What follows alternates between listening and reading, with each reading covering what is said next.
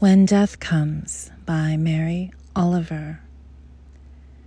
When death comes like the hungry bear in autumn, when death comes and takes all the bright coins from his purse to buy me and snaps the purse shut, when death comes like the measle pox, when death comes like an iceberg between the shoulder blades, I want to step through the door full of curiosity, wondering, what is it going to be like?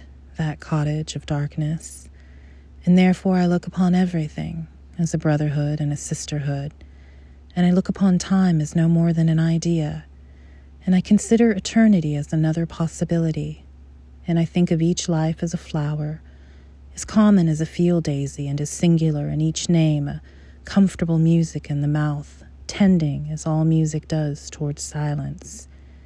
In each body, a lion of courage, and something precious to the earth. When it's over, I want to say, all my life I was a bride married to amazement. I was the bridegroom taking the world into my arms. When it's over, I don't want to wonder if I have made my life something particular and real. I don't want to find myself sighing and frightened or full of argument. I don't want to end up simply having visited this world.